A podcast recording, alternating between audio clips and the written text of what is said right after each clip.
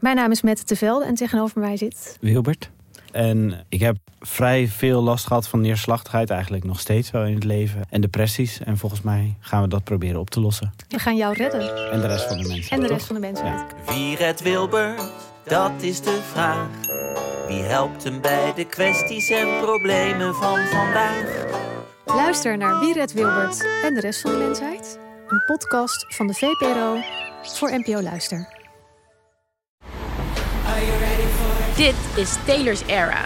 Annelot Prins en ik, Sophie Rutefrans, vertellen je in deze podcast wekelijks alles wat je moet weten over de allergrootste popster van dit moment, Taylor Swift. We bereiden je voor op de Eras Tour, bellen met Swifties voor live concertverslagen. Doorgronden de roddels en geruchten en proberen het fenomeen Taylor Swift beter te begrijpen.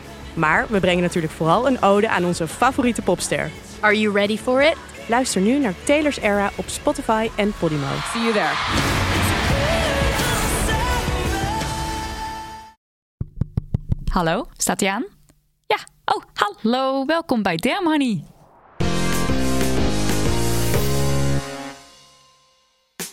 De podcast over shit waar je als vrouw van deze tijd mee moet dealen. Ik ben Nidia En ik ben Marilot. en je luistert naar een bonusaflevering, nummer 3. En wat doen wij ook weer in bonusafleveringen? Eh, daar eh, gooien wij ons hele format om en wij lezen een hoofdstuk voor uit ons boek Heb je nou al een vriend? Eh, dat men vertelt hoe ze een vriend moeten krijgen. En als je die nog niet hebt, eh, dan ben je een loser. Is eigenlijk de boodschap. Ja, dat is de boodschap van ons boek. Ehm, dat is niet de boodschap van ons boek. Het is een boek met 50 opmerkingen waar je als eh, vrouw mee zou kunnen moeten dealen. En eh, vorige keer hebben we het hoofdstuk voorgelezen. Heb je nou een vriend? De keer daarvoor hebben we vrouwen maken gewoon minder snel goede muziek, ja. En dit keer vroegen we op Instagram aan onze volgers van... oké, wat vinden jullie nou een interessant, leuk hoofdstuk? En toen Leuk we... is misschien niet het woord wat we doen. Interessant. Ja, interessant. interessant. hoofdstuk. En toen kregen we heel veel reacties. En eh, eh, de hoofdstukken over MeToo werden het meest genoemd. Dus we hebben gekozen om eh, dat hoofdstuk voor te lezen. Ja, dus dan is het hoofdstuk dat hele MeToo is hartstikke doorgeslagen. En dat is ook wel appropriate aangezien het, de, de, de rechtszaak tegen Harvey Weinstein is begonnen. Dus vandaar. Ja, goede match. Maar voordat we beginnen, eh, gaan we even met iemand bellen. Een vriend van de show. We gaan hem aan de tand voelen over het meest feministische wat hij afgelopen tijd gedaan heeft. Als het goed is, zit hij klaar met een kopje koffie om ons te woord te staan. Heel spannend dit. Hebben we al een keer iemand ingebeld? Nee, volgens mij nog nooit. It's a first. Wie zou het zijn?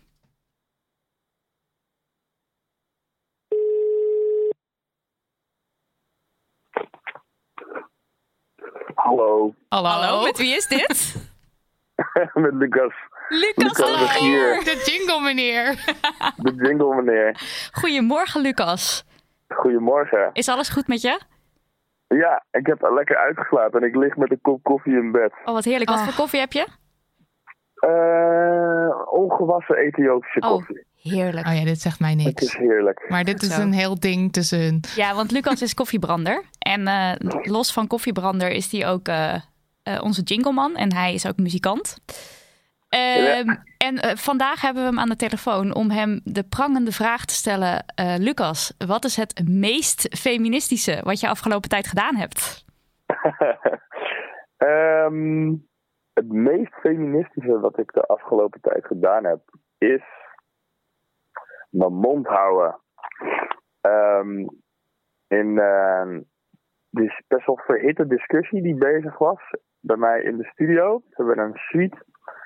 Ik zat met een paar vrienden en mijn vriendin was er ook bij. En we hadden een soort discussie over ongelijkheid door afkomst. En daarin vermengde mijn vriendin ook ongelijkheid door eh, man of vrouw zijn. En een van mijn vrienden die daarbij was, die was mijn vriendin in de reden aan het vallen.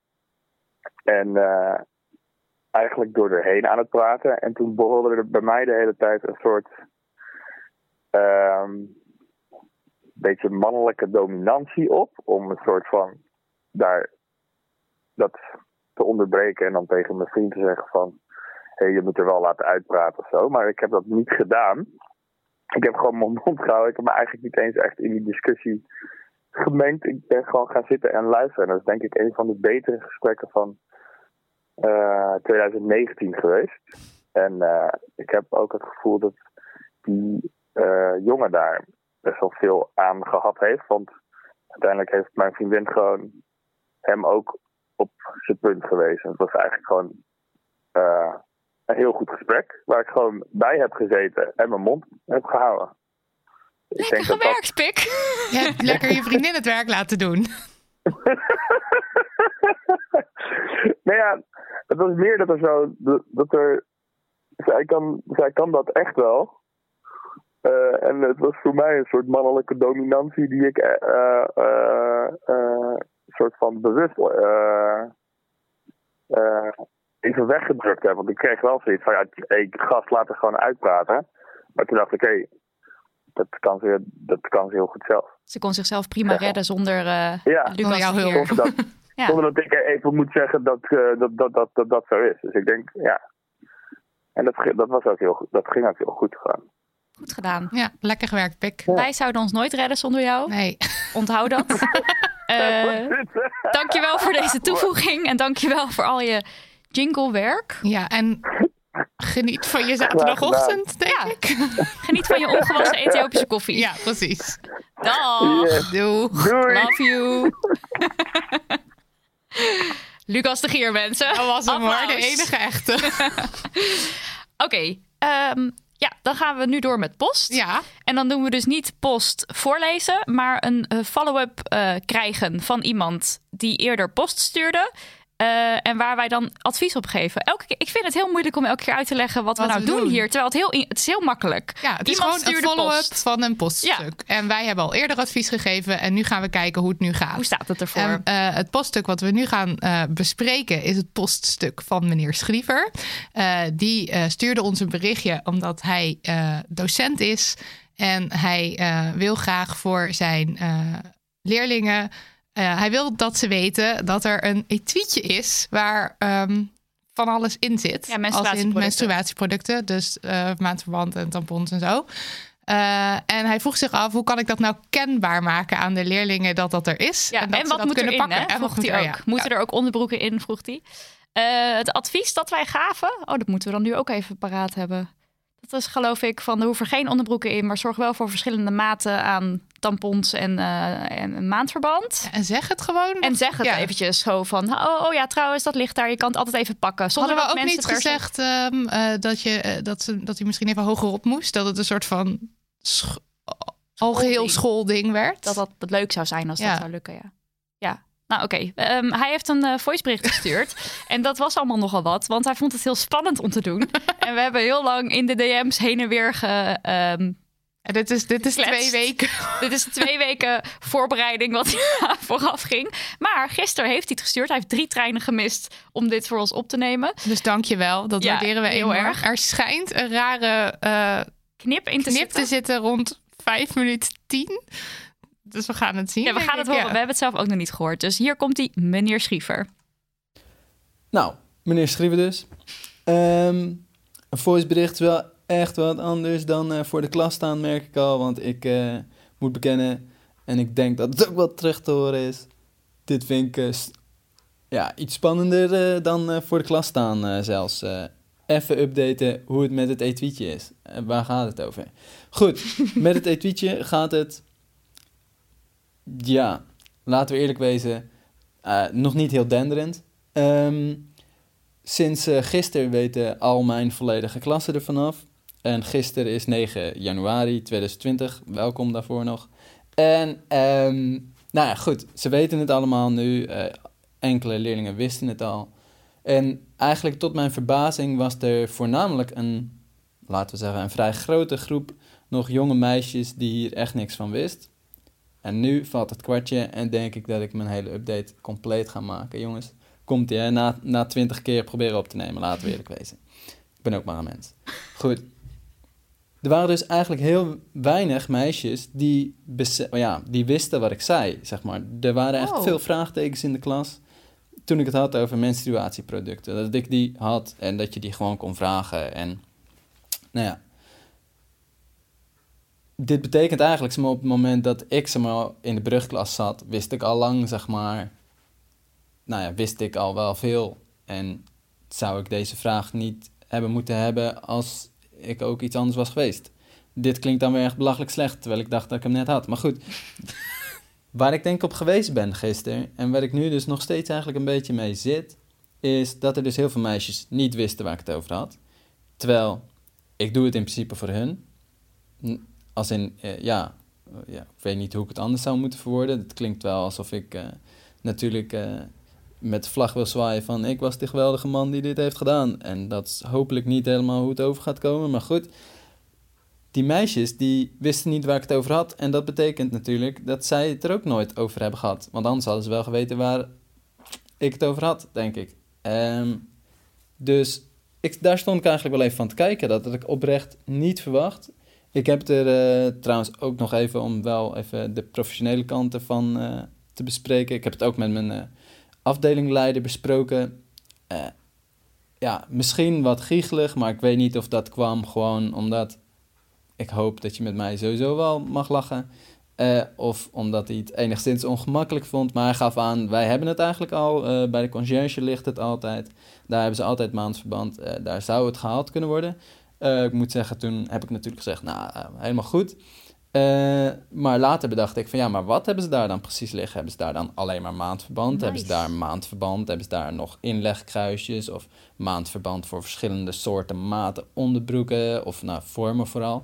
Eh, hebben ze tampons? Want ja, sommige mensen vinden dat gewoon fijner. Hebben ze die in verschillende maten en vormen? Nou, niet vormen. Nou ja, wel, zo'n, met zo'n inbrenghuls toch wel een hele andere vorm. Goed, mijn punt is, eigenlijk heb ik er meer vragen bij gekregen. En als jullie trouwens nog vragen hebben over waarom ik er zo lang mee heb gewacht, dat is omdat nu is het kerstvakantie geweest. En ja, dan begint eigenlijk natuurlijk school weer een soort van opnieuw. Iedereen moet weer inkomen en zo. Dus je moet ook weer alle regels even opnieuw eh, doorgeven. Van hé hey jongens, we gaan eh, dit en dit eh, niet en wel doen. En ja, dus ik dacht, dit is mijn moment. Als in ik kan nog langer wachten, maar dan moet ik weer tot volgend schooljaar gaan wachten. Dus hierbij komt het etuietje, eh, terwijl ik het etuietje zelfs nog zelf was vergeten. Eh, helemaal top geregeld. Ehm, dus ik moet het ze nog een keertje gaan introduceren. Een tweede keer, als in ik heb het ze nu geïntroduceerd in woord. Ik ga het nog introduceren in beeld. In de zin van, dit is het etuietje. Dus ik hoef niet per se met alle producten door het lokaal te lopen. Want mogelijk gaan op dat moment wel alle jongens eh, in één keer heel hard gillen en eh, schreeuwen. Eh, dat was overigens gisteren niet het geval. Ik, waar ik ook eh, al enigszins van opkeek. Ehm, ja, ik denk bijna dat dit wel de update is. Ook al zou ik waarschijnlijk veel meer willen vertellen over wat er allemaal is gebeurd, wat al mijn gedachten rondom alles zijn, et cetera. Maar eh, het etuietje loopt helaas nog geen storm. en, of nou ja, helaas. Misschien is dat ook wel positief. Maar ehm, ja, ik heb ook nog niet dus de openheid op school gevonden die ik zocht. Maar goed, er zijn nu, eh, laten we zeggen, er is nu ongeveer een vierde van de school wat ervan weet. En ehm, ik hoop dat we daar eh, in ieder geval op ons kleine schooltje al een kleine stap mee maken. En mogelijk met, eh, dit ga ik ook doen. Ik denk dat het oprecht de moeite waard is om dit soort mini-initiatiefjes te nemen. Eh, want ja, eerlijk, de, ja, dit kan toch gewoon, dit kunnen we voor elkaar doen. Dus ehm, veel liefde voor de ander. Ik, eh, ik weet het ook niet meer. Ik begin nu te brabbelen. Ik wens jullie een hele fijne podcast. En iedereen heel veel liefde die dit ook gaat horen. Ehm, je bent onvervangbaar. Geen idee, misschien komen we elkaar een keertje tegen. Mensen, eh, jullie horen weer ooit van me. Misschien als er een echte goede rage rondom het etuietje is gekomen of zo. Ik weet het ook even niet. Ik ga nu echt stoppen, want eh, het is klaar. Hey, ehm, wat zei ik? Fijne avond. Eh, doei.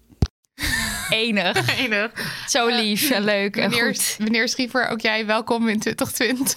Ja, Een leuke manier van dat zeggen. maar wow, dat er dus Ja. eh, eh, kids zijn die in de brugklas zitten... die dus niet echt weten wat menstruatie betekent. Misschien weten ze dan wel het woord ongesteld. En dat, is- ik weet het niet. Ik, ik ben heel erg verbaasd Want erover. dit klinkt alsof ze iedereen die ongesteld wordt ooit een keer super verbaasd gaat zijn dat het Dat er opeens bloed in je onderbroek zit. Ja. ja. dat lijkt me een beetje een zorgelijke ontwikkeling. Maar des te belangrijker dus dat meneer Schiever gewoon zegt van... hey, het ligt hier. Ja, Want het is wel van, ja, we hebben het al bij de conciërge. De conciërge is toch wel weer een andere stap misschien. Ja dat is veel eh, verder weg. Ik durfde niet naar de conciërge voor echt... En ik vraag me af of iedereen dat wel weet. Terwijl als hij het gewoon even in de klas zegt van... hé, hey, ik heb het hier liggen. Ja, Dan weet je het in ieder geval wel echt 100% zeker. ja. En ook zo goed dat je zo bezig bent met al die maten en dingen... en dat je dat allemaal weet. En ik, ik lof alles hier aan. ik ook. Zit er dan ook... Nee, er kan niet een cup in zitten. Dat nee, dat kan niet. Nee, nee, is ook een beetje een dure investering. Eén eentje voor de zekerheid? Nee, want je Nee, moet. Nee. Eh, wat wou ik nog meer zeggen? Even kijken. Ik hoop ook Ja, dat het een rage wordt. Kerstvakantie vond ik ook erg goed. Goed idee. Zo van na de kerstvakantie, En dan ga ik het nieuwe start. Ja, en dan heb ik even een eh, haakje om het aan op te hangen. Ja, en dat niet stormen, dat is eigenlijk natuurlijk een goed... Tenminste, het is een goed teken op het moment dat mensen gewoon... eh, Het is een goed teken als mensen maar wel weten wat het is. ja, dat is belangrijk vooral. Want ja. Ja. ik denk dat het Misschien zijn etuietje- er ook gewoon nog niet zo heel veel mensen ongesteld in die klas. Dat Ja, kan dat natuurlijk kan. ook. Maar ik, misschien is het etuietje meer eh, niet zozeer om de inhoud belangrijk, maar meer om eh, erover te praten. Het taboe doorbreken. ja, ja. daar, daar alleen al om zou ik zeggen, iedereen een etuietje in de klas. Heel leuk. Ja, en eh, ook jij bent onvervangbaar. Ja, love you meneer Schiever. Love you.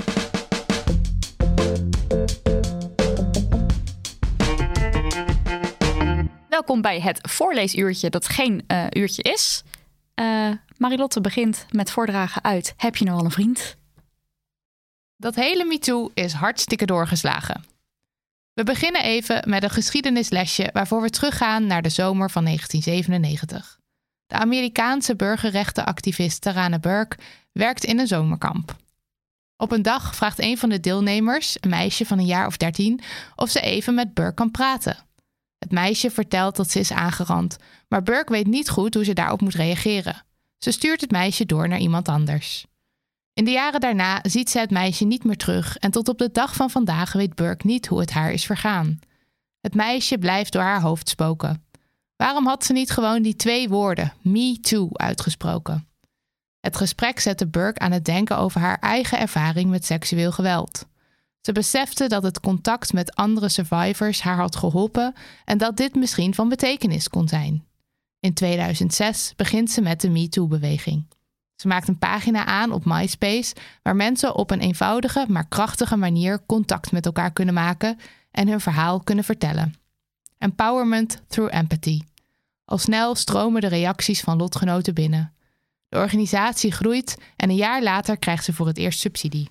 We spoelen vooruit naar 2017. Een aantal actrices beschuldigt filmproducent en studiobaas Harvey Weinstein van aanranding en verkrachting. Actrice Alyssa Milano herkent zich in de verhalen. Om de wereld bewust te maken van de omvang van het probleem, roept ze mensen via Twitter op om te reageren met MeToo als ze zelf ooit seksueel grensoverschrijdend gedrag hebben meegemaakt. De reacties zijn overweldigend. Verhalen worden massaal gedeeld en de hashtag is geboren. De volgende dag is hashtag MeToo al 500.000 keer gebruikt op Twitter en door 4,7 miljoen mensen genoemd op Facebook. Als een inktvlek breidt MeToo zich uit naar andere landen, waar, soms onder een andere hashtag in eigen taal, soortgelijke bewegingen van de grond komen. Al snel gaat het niet alleen meer over misbruik in de entertainmentindustrie, maar komen er ook verhalen uit de wetenschap, de sport en het leger naar buiten. En het gaat maar door. Palestijnse vrouwen in vluchtelingenkampen spreken zich uit onder hashtag. Keniaanse moeders die na hun bevalling seksueel misbruikt zijn in het ziekenhuis laten van zich horen. In Frankrijk wordt hashtag balance trending. Wat zoiets betekent als hashtag verlink jouw varken. Niet alleen online is het een trending topic. Ook aan keukentafels, tijdens de borrel of op kringverjaardagen hebben mensen het over hashtag MeToo. Het taboe is daarmee deels doorbroken. Er zijn woorden gegeven aan iets waar eerst niet over gesproken werd. Maar met al die aandacht komen er natuurlijk ook bakken kritiek. Volgens mij valt het allemaal wel mee met dat MeToo. Als het allemaal echt gebeurt, waarom melden vrouwen het dan niet? Waarom gaan ze niet naar de politie? Waarom horen we nu pas verhalen van jaren, soms decennia geleden? Ja, verkrachtingen zijn erg, maar nu is een hand op de bil ook al niet meer oké? Hashtag MeToo zorgt voor verpreutsing van de samenleving. Het is een heksenjacht op mannen. Die vrouwen doen het voor de aandacht of omdat ze een grote naam ten val willen brengen. Het leven van zo'n man wordt verwoest. Laten we eens een paar van deze opmerkingen onder de loep nemen. Volgens mij valt het allemaal wel mee met dat MeToo. We citeren een grootschalig onderzoek uit 2017 van het Rutgers Kenniscentrum Seksualiteit. Seksueel geweld en seksuele grensoverschrijding komt veel voor. Ruim een vijfde van de vrouwen en 6% van de mannen heeft wel eens tegen hun wil penetratie, oraal, anaal of vaginaal, of manuele seks, aftrekken of vingeren, meegemaakt en of is gedwongen om seksuele dingen te doen die ze niet wilden. Seksueel geweld. Een veel hoger percentage, namelijk ruim de helft van de vrouwen en bijna een vijfde van de mannen, is wel eens gezoend of seksueel aangeraakt tegen hun wil. Seksuele grensoverschrijding. 11% van de vrouwen heeft ooit geslachtsgemeenschap tegen haar wil gehad, tegenover 1% van de mannen. Wij trekken daaruit slechts één conclusie: het valt niet mee. Als het allemaal echt gebeurt, waarom melden die vrouwen dat dan niet? Waarom gaan ze niet naar de politie? Waarom horen we nu pas verhalen van jaren, soms decennia terug? Er komt veel schaamte kijken bij praten over seksueel grensoverschrijdend gedrag. Survivors nemen zichzelf van alles kwalijk of zijn juist bang dat mensen hen van alles kwalijk zullen nemen, waardoor ze vrienden en familie kwijtraken. Ze worden niet geloofd en of hebben hun traumatische ervaringen lang weggestopt om er zo min mogelijk mee geconfronteerd te worden. Het vraagt veel van iemand om het hele verhaal op te rakelen, wat nodig is om aangifte te kunnen doen. Je moet alles herbeleven en hopen dat je iemand tegenover je hebt die luistert en je serieus neemt. Criminoloog André de Zutter deed in 2018 onderzoek naar valse aangiftes van verkrachting, met als uitkomst een checklist voor de politie om valse beschuldigingen te herkennen. Hij zegt daarover het volgende. De politie zei in het begin wel informeel tegen mij: We hebben geen behoefte aan zo'n checklist. We zien zo wat valse verklaringen zijn. Dat is 80% en die filteren we er meteen uit. Maar uit ons onderzoek bleek dat maar ongeveer 1 op de 20 van alle aangiftes van verkrachtingen een valse aangifte is. Ja, dat hoor je goed. De politie denkt 80% is fake, terwijl uit verschillende onderzoeken blijkt dat het zo'n 5% is. Dat is ronduit walgelijk. Je kunt er dus niet van uitgaan dat je volledig serieus genomen wordt als je besluit om aangifte te doen. Daarbij zijn er veel gevallen waarin de politie na de aangifte weinig kan. Bijvoorbeeld omdat er een gebrek aan bewijs is. Probeer maar eens hard te maken dat het tegen je zin in was, als er verder niks is wat daarop wijst. 80% van de aangifte van verkrachting wordt uiteindelijk geseponeerd. Dan besluit het Openbaar Ministerie om niet te vervolgen. En als de zedenpolitie iets met je verklaring kan, ligt je zaak soms lang op de plank vanwege onderbezetting, wat bleek uit een onderzoek van het programma Nieuwsuur in 2019. Bij minstens 350 zaken per jaar duurt het maanden tot een jaar voordat er een onderzoek wordt gestart en er een verdachte wordt verhoord. Het gaat hierbij niet alleen om lichte zedenmisdrijven, maar ook om verkrachtingen met geweld waarvan de vermoedelijke dader bekend is. Dat het zo lang duurt kan, los van gevolgen voor het verwerkingsproces van het slachtoffer, ook strafrechtelijke gevolgen hebben. Hoe langer je wacht, hoe minder betrouwbaar een verklaring is. En, alsof dit alles nog niet erg genoeg is, wordt de term foei-gesprek nu teruggevonden in politiedossiers. Het is een gesprek waarbij de verdachte wordt aangesproken op de vermoedelijke daad. Het komt erop neer dat er foei tegen de dader wordt gezegd. Zo'n gesprek heeft geen juridische waarde. Als je dit allemaal moet overwegen, de schaamte, de pijn, het schuldgevoel, de reële mogelijkheid om niet geloofd te worden en de kans dat je zaak überhaupt niet behandeld wordt, zou jij dan meteen praten? Ja, verkrachtingen zijn erg, maar nu is een hand op de bil ook al niet meer oké? Hashtag MeToo zorgt voor verpreutsing van de samenleving. Een ongewenste hand op je bil is nooit oké. We hoeven niet te doen alsof die hand gelijk staat aan verkrachting en of even erg is, maar ook over zo'n situatie moeten we ons kunnen uitspreken. En dat doen we nu dus ook. Het gevolg is dat voornamelijk mannen roepen dat ze nu niet meer weten wat ze wel en niet mogen doen. Hoe moet je dan flirten?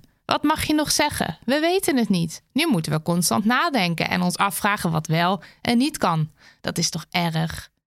Daarbij vergeten ze voor het gemak dat vrouwen zich regelmatig voorzichtig en op hun hoede door de wereld bewegen. Juist omdat dat risico op seksueel grensoverschrijdend gedrag bestaat. Er zijn basisregels die je al vroeg meekrijgt. Niet alleen over straat in het donker, bepaalde verlaten plekken vermijden, even appen of bellen als je thuis bent. Het behoort allemaal tot het standaardpakket op je hoede zijn. En na een vervelende ervaring komt het bonuspakket Alert zijn 2.0 er nog eens overheen. Niet in een tweezitje gaan zitten in de trein, want kans op man naast je die aan je zit. Afstand houden bij je collega, want kans op tegen de muur gedrukt worden onder de begeleidende woorden: Dit wil je toch?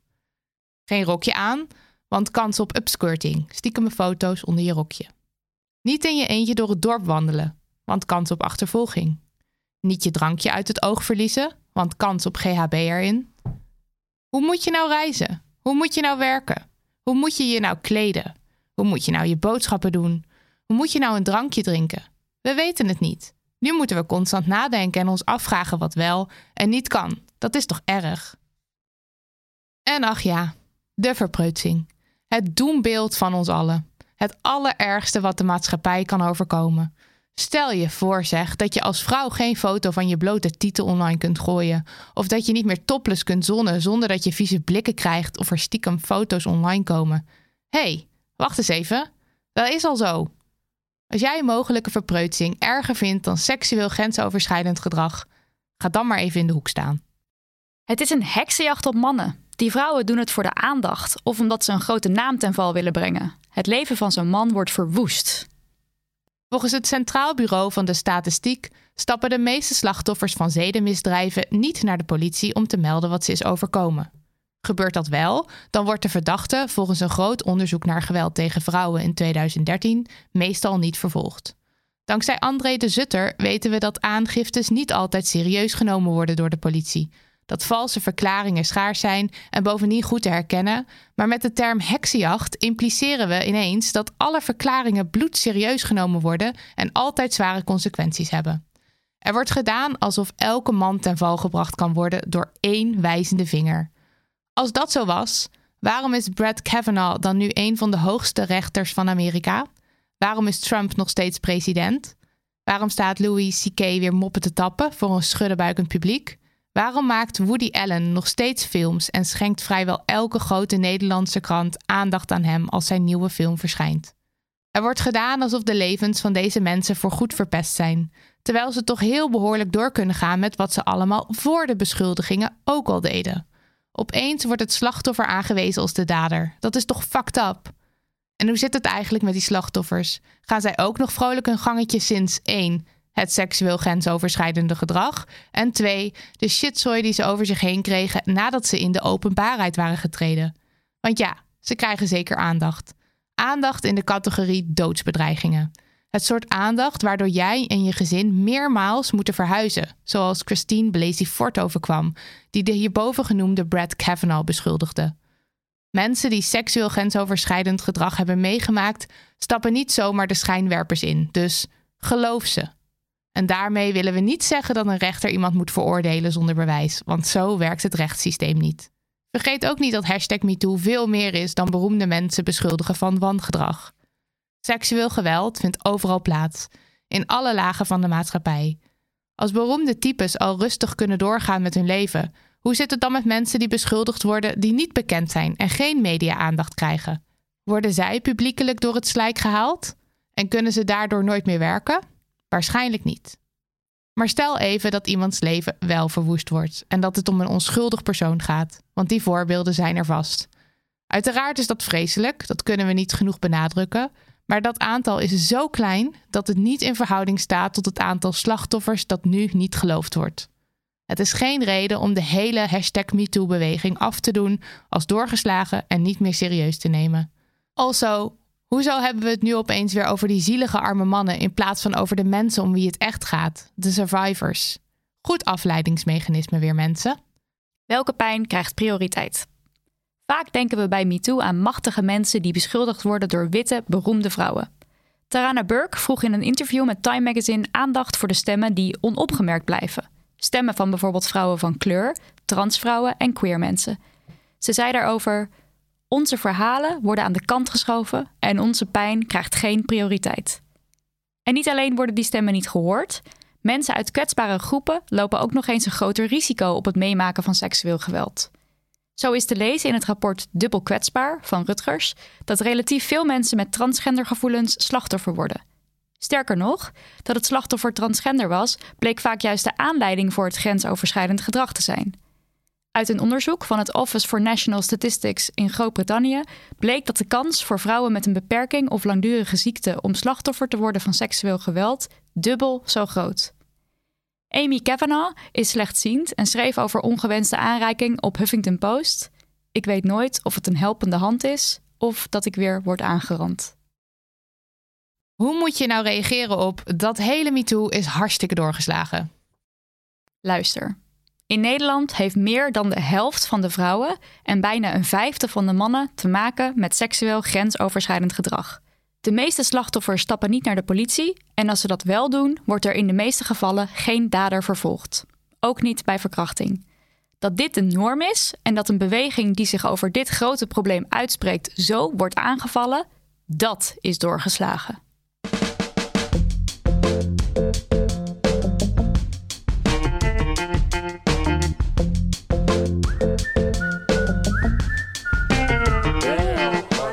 Dat was het hoofdstuk. Dat hele MeToo is hartstikke doorgeslagen. Mocht jij zelf uh, onlangs een vervelende seksuele ervaring hebben gehad, dan kun je terecht bij Centrum Seksueel Geweld.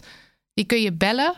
Uh, dat is 0800 0188. Je kunt ook met ze chatten via centrumseksueelgeweld.nl. Ben je nieuwsgierig naar meer? Heb je nou al een vriend? Koop dat boek.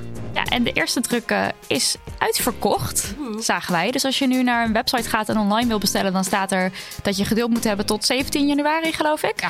Heb je dat nou niet? Die eerste druk die ligt nog wel in sommige boekhandels. Ja, ik was gisteren op de, in de Bruna op de Van Wouwstraat en daar lagen er nog twee. Nou, kijk, rennen met z'n allen.